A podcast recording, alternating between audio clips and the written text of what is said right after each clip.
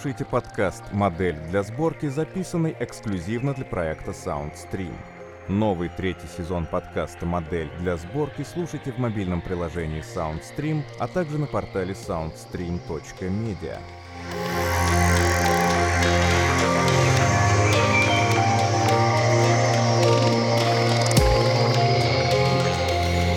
Никита Аверин. Цена победы. Часть вторая. Окончание.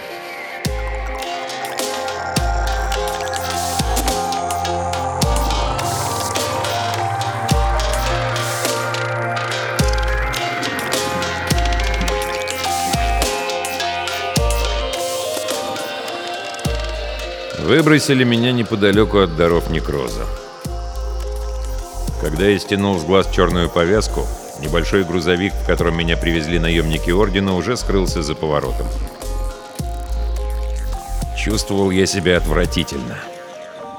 Ноги резиновые, на голове здоровая шишка, а во рту привкус крови. Хорошо, что руки не дрожат, иначе об участии в гонке пришлось бы забыть. А принять участие я должен, чтобы вернуть Андрейку живым и невредимым. Рядом со мной на земле лежал небольшой металлический куб. С двух сторон из него торчали кольца разъемов. Один для топливного шланга, второй для переходника на аккумулятор. Это и есть ускоритель. Подняв его, я направился к таверне. Чтобы узнать, что внутри ускорителя, пришлось бы вскрыть цельнометаллический защитный кожух. Но Громила в кожаной жилетке ясно объяснил, что подобные эксперименты не приветствуются. Любопытство может стоить Андрейке жизни. Размеры и форма проклятого механизма беспокоили меня. Совсем недавно о чем-то подобном я слышал. Добравшись до своего грузовика, я обнаружил в нем не только охранителя, но и Красного Короля. А ведь о старом друге я совсем забыл. Заметив мою помятую физиономию, оба радостно вскочили и принялись меня обнимать и хлопать по плечам. «Живой!» Король стиснул меня в железных объятиях. «А что я тебе говорил, жучара? Выверится наш пройдоха, никуда не денется. А где Андрейка?» Только сейчас мои приятели заметили, что я один. Радость на их лицах вновь уступила место угрюмым маскам. Показав ускоритель, я кивнул на кузов. Переговорим внутри без свидетелей. У меня серьезные проблемы. Час ушел на то, чтобы собрать все, что мы знали, воедино. Сначала я поведал о монахе и его поручении, а потом король рассказал, что случилось после того, как я отрубился. Нападавших было не меньше десятка, все профи. И если мне хватило одного удара, то с королем им пришлось повозиться. Жаль, дробовик дал осечку, но пересчитать зубы парочки бандитов он все же смог. А потом короля повалили и хорошенько отходили ногами. В подтверждении своих слов он задрал куртку и показал лиловые синяки. «Пару ребер мне сломали. Да не привыкать, и похлеще бывало, когда в свалку попадал». Очнувшись и не обнаружив ни старого друга с племянником, ни бандитов, король понял, что дело дрянь.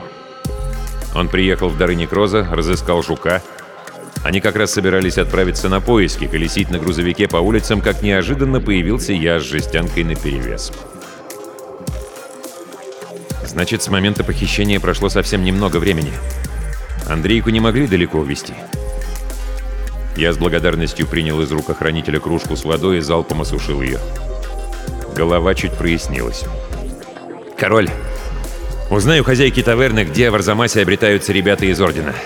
Наверняка там прячут Андрейку. Жук, а мы с тобой пока модернизируем спидер». Недоуменно переглянувшись, но все же без возражений, рейсер и охранитель каждый занялись своим делом. Вскоре вернувшись, король сообщил. «Руфус, декаду назад монахи арендовали большой дом в получасе езды отсюда. Орден использует его в качестве резиденции». Король был доволен собой, а вот мне от этих новостей стало дурно. «Ты чё закис?» — спросил рейсер. «Теперь мы знаем, где искать мальца». «Да есть чего. Наверняка они будут на чеку, этот дом нахрапом не возьмешь. Нам необходимо подкрепление».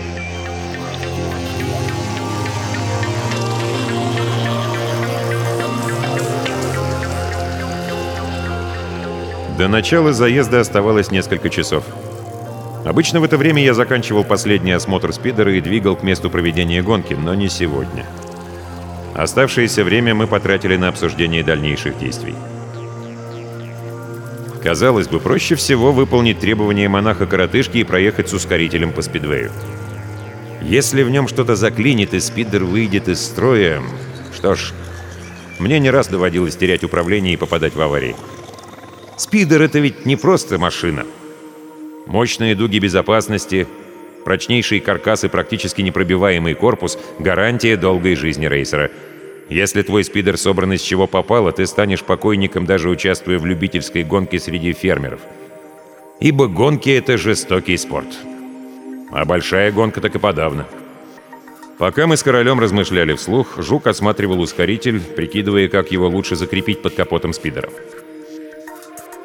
«Разъешь меня, некроз!» Мой охранитель умудрился вскрыть защитный кожух ускорителя и теперь таращился на его нутро удивленными глазами. А удивить жука очень непросто. «Так вот что омеговцы на въезде в город искали!» Склонившись над охранителем, мы с королем увидели, что же скрывается внутри таинственного механизма. И увиденное нас не обрадовало. «Братцы, так это же...» У короля от изумления даже дыхание сперло. «Это же бомба!»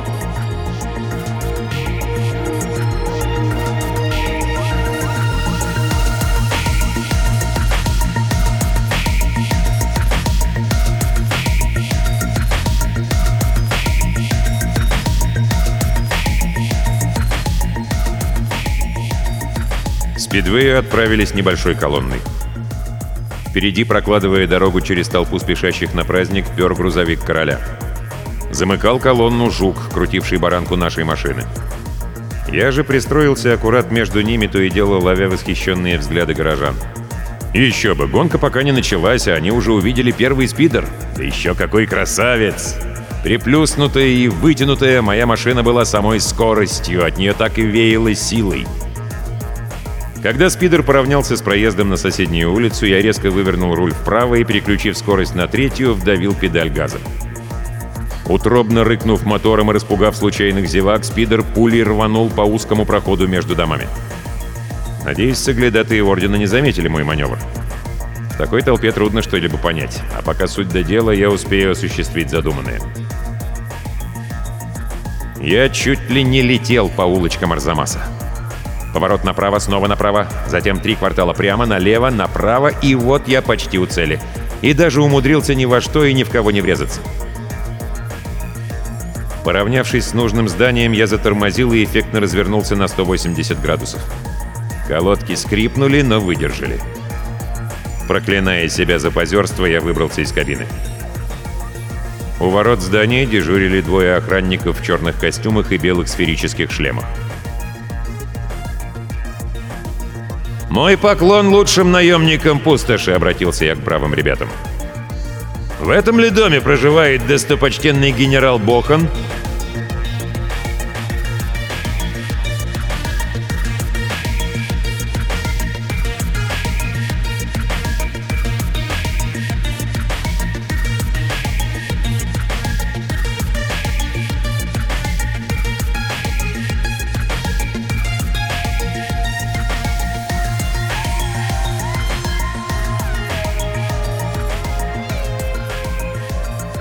Спидвей. Гул восторженной толпы и рев двигателей. Сотни запахов и визг покрышек. И на ветру развиваются знамена участников и атмосфера празднества. В мире, изуродованном глобальными катаклизмами, гонки стали любимейшим зрелищем для жителей пустоши. А ежегодная большая гонка в Арзамасе по праву считалась лучшей из них. Когда я выруливал из бокса на безупречный асфальт трассы, большинство рейсеров уже заняли свои места. Молодые и неопытные новички отчаянно сражались за стартовые позиции во главе колонны участников. По незнанию они полагали, что чем раньше вырвутся вперед, тем больше у них шансов на победу. Но в гонке все наоборот. Первые 50 кругов следует держаться позади, экономить топливо и беречь покрышки. И, конечно, следует избегать движения в группе. Скорость во время заезда бешеная. Стоит одному сделать малейшую ошибку, слегка задеть соседний спидер, и тут же образуется свалка из покореженного металла и зовущих на помощь людей. Если у кого слабенькая защита топливного бака, то свалку вмиг еще и охватит огонь. Так что в начале гонки ветераны всегда позади. Их борьба начнется, когда до финиша останется лишь 10 кругов, и большинство участников уже покинут гонку. Вот тогда зрители увидят самое интересное. Побороться за солидный денежный приз приехали почти четыре дюжины рейсеров. Чего и кого тут только не было. Ужасные, склепанные из ржавого хлама самоходные телеги фермеров с юга, блестящие спидеры москвичей, самоуверенных сынков богатых родителей. Механики Арзамаса традиционно участвовали в гонке на пяти спидерах, которые разрабатывались и собирались чуть ли не всем городом. Ну и, конечно, мы. Профессиональные рейсеры, зарабатывающие на хлеб участием в гонках. За плечами у каждого из нас сотни заездов, от которых навсегда остались глубокие шрамы не только на теле, но и в душе. На старте спидер Красного Короля находился от меня справа, что позволяло нам приглядывать друг за другом и предупреждать об опасности. По бортам его машины, предмета зависти многих рейсеров, протянулись три алые полосы. Что скрывалось под капотом, не знал даже я. Но то, что король умудрялся разгонять свой спидер просто до невероятных скоростей, о многом говорило. Махнув товарищу рукой, я пригляделся к соседям. Вот неразлучная парочка Бармаглот и Лыба много лет соревнуются между собой за звание лучшего рейсера Киева. Слева от меня Шика Шин, он из Херсонграда. Дальше весельчак Н, Шестипалый, Вано, да уж, компания подобралась серьезная. В небо взмыли друг за другом две оранжевые сигнальные ракеты, значит, до старта совсем немного времени. Гомон многотысячной толпы мгновенно утих, а потом возродился с новой силой. К этому невероятному шуму присоединился рев движков спидеров самых нетерпеливых рейсеров. Я и остальные ветераны не спешили замыкать клеммы зажигания. Зачем понапрасну жечь топливо? В очередной раз я прокрутил в голове план спасения Андрейки. Узнав, что внутри мифического ускорителя скрывается бомба, нетрудно было разгадать замысел коротышки-монаха. Бугай, дававший мне наставление в подвале орденской резиденции, несколько раз повторил, чтобы я не разгонялся на самом длинном повороте спидвея, а наоборот притормаживал, мол, нельзя там топить педаль газа. Ускоритель может взорваться. Именно на этом повороте располагается трибуна с ложами для вип-персон, отсеченная от секторов для простого люда высокими перегородками и чуть нависающая над трассой. Оттуда почетные гости смогут во всех деталях насладиться грандиозной гонкой. А если мой спидер окажется под этой ложей, они в придачу ко всему увидят красивый огненный вихрь, который унесет не только их жизни, но не пожалеет еще пару сотен счастливчиков.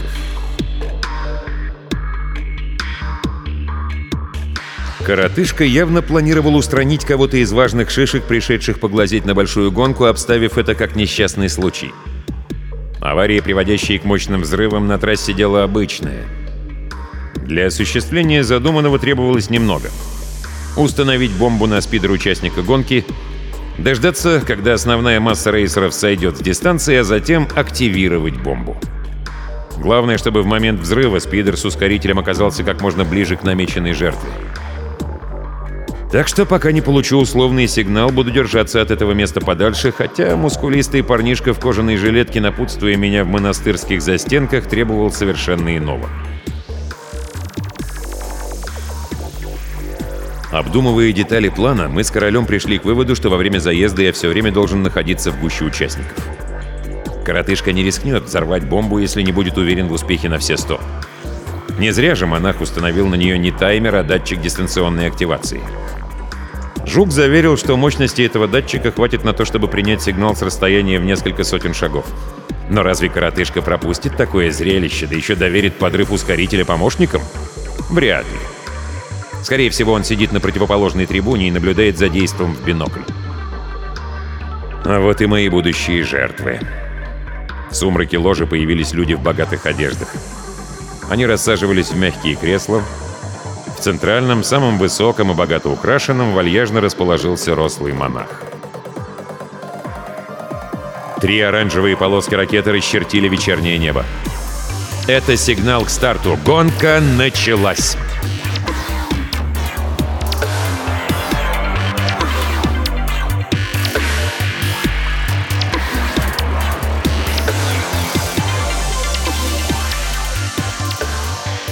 Жду, пока основная масса спидеров, ревя движками и визжа покрышками, рванет с места, и лишь тогда замыкаю клеммы, снимаю машину с ручника, выжимаю сцепление, а затем давлю на педаль газа. Мгновенно набрав обороты, мощный двигатель чихает густым облаком выхлопов и бросает машину вперед. Для тех, кто купил место на самом верхнем ярусе спидвея, участники заезда выглядят как пчелиный рой. Основная часть машин движется плотным облаком, внутри которого происходят хаотичные перемещения — а позади на небольшой дистанции группа ветеранов. Красный король ехал рядом со мной. Его спидер двигался по кругу с большим радиусом. Опытные рейсеры наверняка не могли понять, почему легендарный король занял столь неудобную позицию, уступив меньший радиус какому-то Руфусу. Я-то титулами не обделен, но до известности короля мне далеко. А уж какие эмоции вызовет у ветеранов мой следующий маневр — Первая авария случилась на 16-м круге. Небось, кто-то из новичков не рассчитал угол маневра и, пытаясь вырваться вперед, врезался в одного или сразу в нескольких участников заезда. Хорошо, хоть это произошло не в самом начале, когда две трети рейсеров шли одной группой. Теперь же они растянулись по всей трассе. В результате аварии выбыло всего четверо претендентов на победу. Однако зрители были в восторге. Многие из них не понимали красоты и великолепия гонки. Выбор стратегий, модификации корпусов, технические ухищрения механиков — для публики все это не важно. Взрывы, кровь, огонь, покореженные металлы, крики раненых — вот что нужно простому человеку. Горожане и фермеры, купцы, бандиты, богачи, нищие — на трибунах спидвея они хотят забыть о тяготах существования. Лишь для горстки людей, зажатых в тесных кабинах спидеров, гонка является смыслом жизни.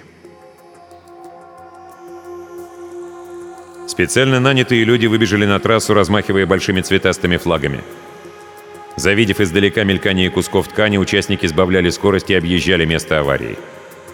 В это время другая группа работников спидвея тушила и эвакуировала разбитые спидеры. Выживших водителей уносили в лазарет. Только устранили последствия первой аварии, как произошла вторая. На повороте образовалась свалка из десятка спидеров. Двое новичков, не желавших уступать друг другу, сцепились передними колесами и на бешеной скорости врезались в трибуну. Ну и досталось еще нескольким машинам, оказавшимся рядом. На специальном счетчике приборной панели отображалось количество пройденных кругов. В левой ячейке цифра 3, в правой 5 сменилась цифрой 6. Почти 36 кругов, половина дистанции позади. «Ну, жук, не подведи!» Глубоко вдохнув, я резко вывернул руль влево и до упора вдавил педаль газа. Вытаращив глаза от удивления, ветераны наблюдали, как я в сумасшедшем рывке догоняю толпу новичков. Пока они пытались понять причину этого самоубийственного поступка, король спокойно занял мою бывшую позицию.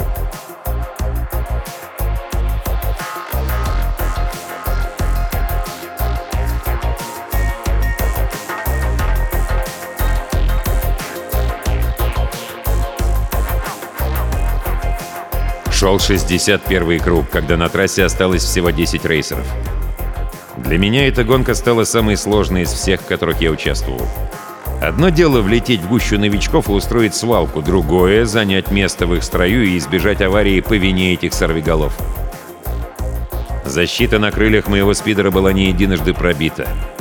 Корпус покрывали глубокие вмятины и царапины после столкновений с конкурентами — Датчик топлива отчаянно мигал красным, горючка почти на нуле. Я сделал все от меня зависящее, чтобы у коротышки, похитившего моего племянника, не возникло искуса нажать на кнопку взрывателя. Всю гонку я проехал в гуще машины, держался как можно дальше от ложи с випами. Но всякой гонке приходит конец. Казалось, ничто уже не отсрочит трагедию. Рядом неожиданно возник спидер Красного Короля.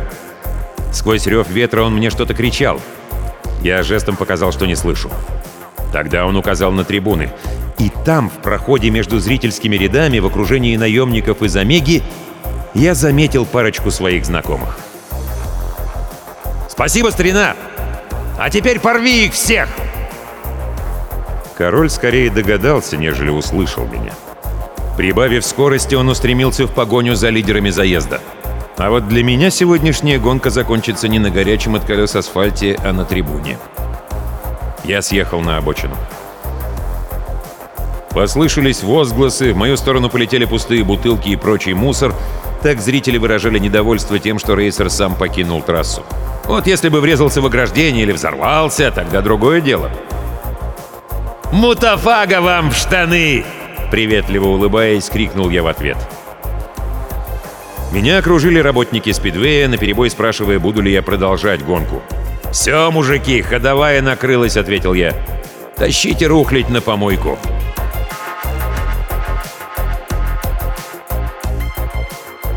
Мой спидер сноровисто отбуксировали в ремонтный бокс у основания спидвея. Я же, не теряя ни секунды, взбежал по лестнице на первый ярус трибун. Там меня ждали солдаты из Омеги, Кусака и Барракуда. Эту парочку мне рекомендовал генерал Бохан, заверив, что они идеально справятся с обязанностями охранителей. «Следуйте за нами», — бросил один из них. По-моему, это был Барракуда. Или Кусака.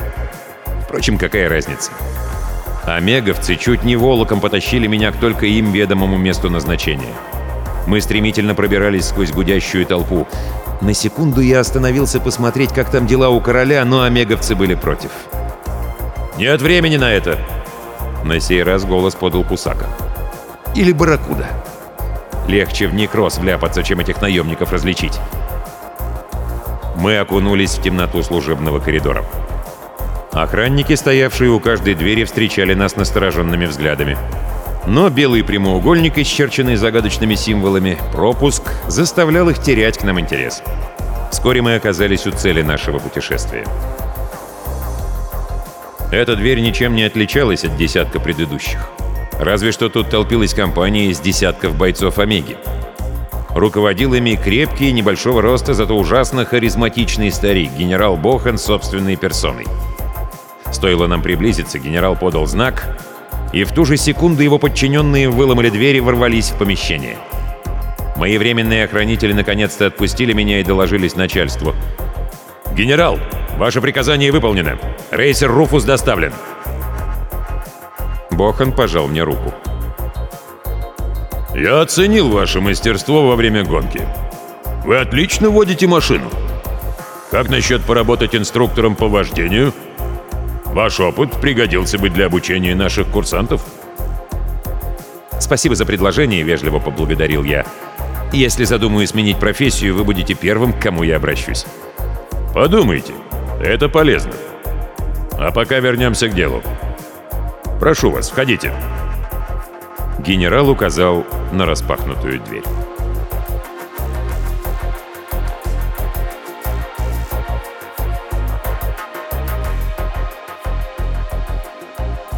Внутри обнаружились монахи Ордена Чистоты, коротышка в том числе. Все они лежали на полу, широко раздвинув ноги и положив руки на затылок. Под одним монахом медленно растекалась лужа, от резкого запаха которой омеговцы брезгливо воротили носы. Был здесь и парнишка в кожаной жилетке. Генерал Бохан прошел через комнату и сел в кресло. Я осмотрелся. Мои предположения оказались верны. Коротышка устроился как раз напротив ложи с почетными гостями. Отсюда прекрасно просматривался весь спидвей. «Вижу, тут не скучно». Обернувшись на голос, я увидел на пороге комнаты преподобного Геста в сопровождении двух монахов. За их спинами мелькали шлемы арзамасских стражников. В коридоре скоро будет не протолкнуться. «И кто же у нас тут?» Глава ордена завис над коротышкой. «Неужели ты Симеон?» Мне это имя ни о чем не говорило. Будто прочитав мои мысли, Гест снизошел до разъяснения. «Этот мерзкий недочеловек один из ближайших помощников Баграта, главы Киевского храма. Не удивлюсь, если остальные монахи тоже оттуда. Всем известно о давней вражде между высшим руководством орденов Киева и Москвы. А коротышка Симеон, значит, выполнял приказ своего хозяина Баграта. Глядя на меня, Симеон мерзко рассмеялся. «Твой уродливый племянник сдох!» — заявил он. На что я ухмыльнулся. «Андрейка в безопасности. Пока ты со своими дружками любовался заездом, мой охранитель Жук и ребята из Омеги штурмом взяли твою резиденцию. Не веришь? Он на той трибуне они сидят в первом ряду». В ответ коротышка принялся сыпать ругательствами, не скупился он и на проклятие. Его и остальных заговорщиков увели омеговцы. Дальнейшая судьба Симеона мне неизвестна, но вряд ли у его истории счастливый конец. В комнате остались лишь я, Бохан и преподобный Гесс с помощниками. Глава Московского ордена захотел узнать всю историю целиком и попросил меня с генералом не скупиться на подробности. Я рассказал о похищении Андрейки и о том, как Симеон угрозами заставил меня установить на спидере бомбу. Пришлось обратиться за помощью к генералу Бохану. Как выяснилось, управители Арзамаса прознали, что против преподобного Геста готовится заговор, и наняли омеговцев для обеспечения безопасности. Наемникам сообщили примерные размеры бомбы, но найти ее они так и не сумели. Бохан уговаривал управителей отменить большую гонку, но безрезультатно, ведь это грозило народным бунтом. И тут появился я. Во время гонки, пока я отвлекал внимание заговорщиков, Бохан со своими людьми вычислил и окружил место, где затаился Симеон. Преподобный Гест перебил меня. «Правильно ли я понял, что в течение всей гонки вы ехали на заминированной машине?» «Тогда вы самый смелый человек из всех, кого я встречал на своем жизненном пути». «Спасибо за комплимент. Увы, я не такой храбрец, как вы думаете», — улыбнулся я в ответ. «Обнаружив бомбу, мы тут же ее обезвредили».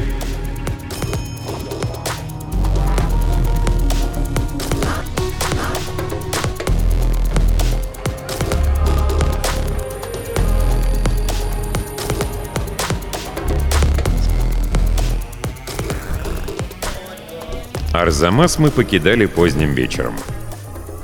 Выехав за ворота, я остановил грузовик у обочины и тихонько, стараясь не разбудить Жука и Андрейку, вылез из кабины.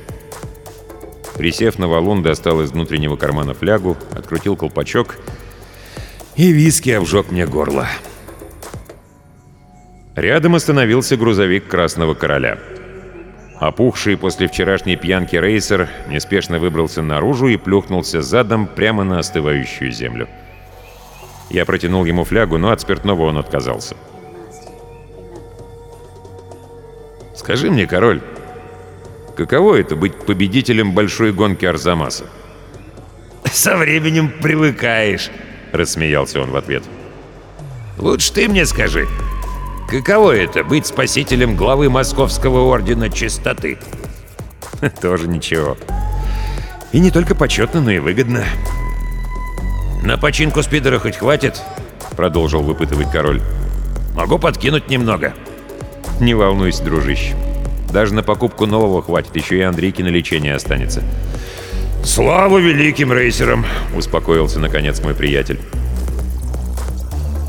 Мы еще немного посидели, наслаждаясь вечерней тишиной и покоем, а потом, не сговариваясь, одновременно поднялись и, крепко обнявшись на прощание, побрели к своим грузовикам. Я почти залез в кабину, когда король меня окликнул. «Руфус!» «Чего тебе? Решил все-таки хлебнуть виски?» «Да поглоти некроз твое пойло! Будешь участвовать в следующем сезоне?» «А то! Хочу лично узнать, каково это — быть победителем большой гонки!» Ночную тишину нарушил рокот моторов.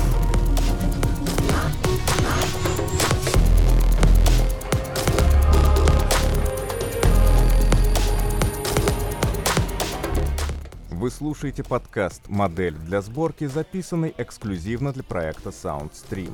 Новый третий сезон подкаста «Модель для сборки» слушайте в мобильном приложении SoundStream, а также на портале soundstream.media.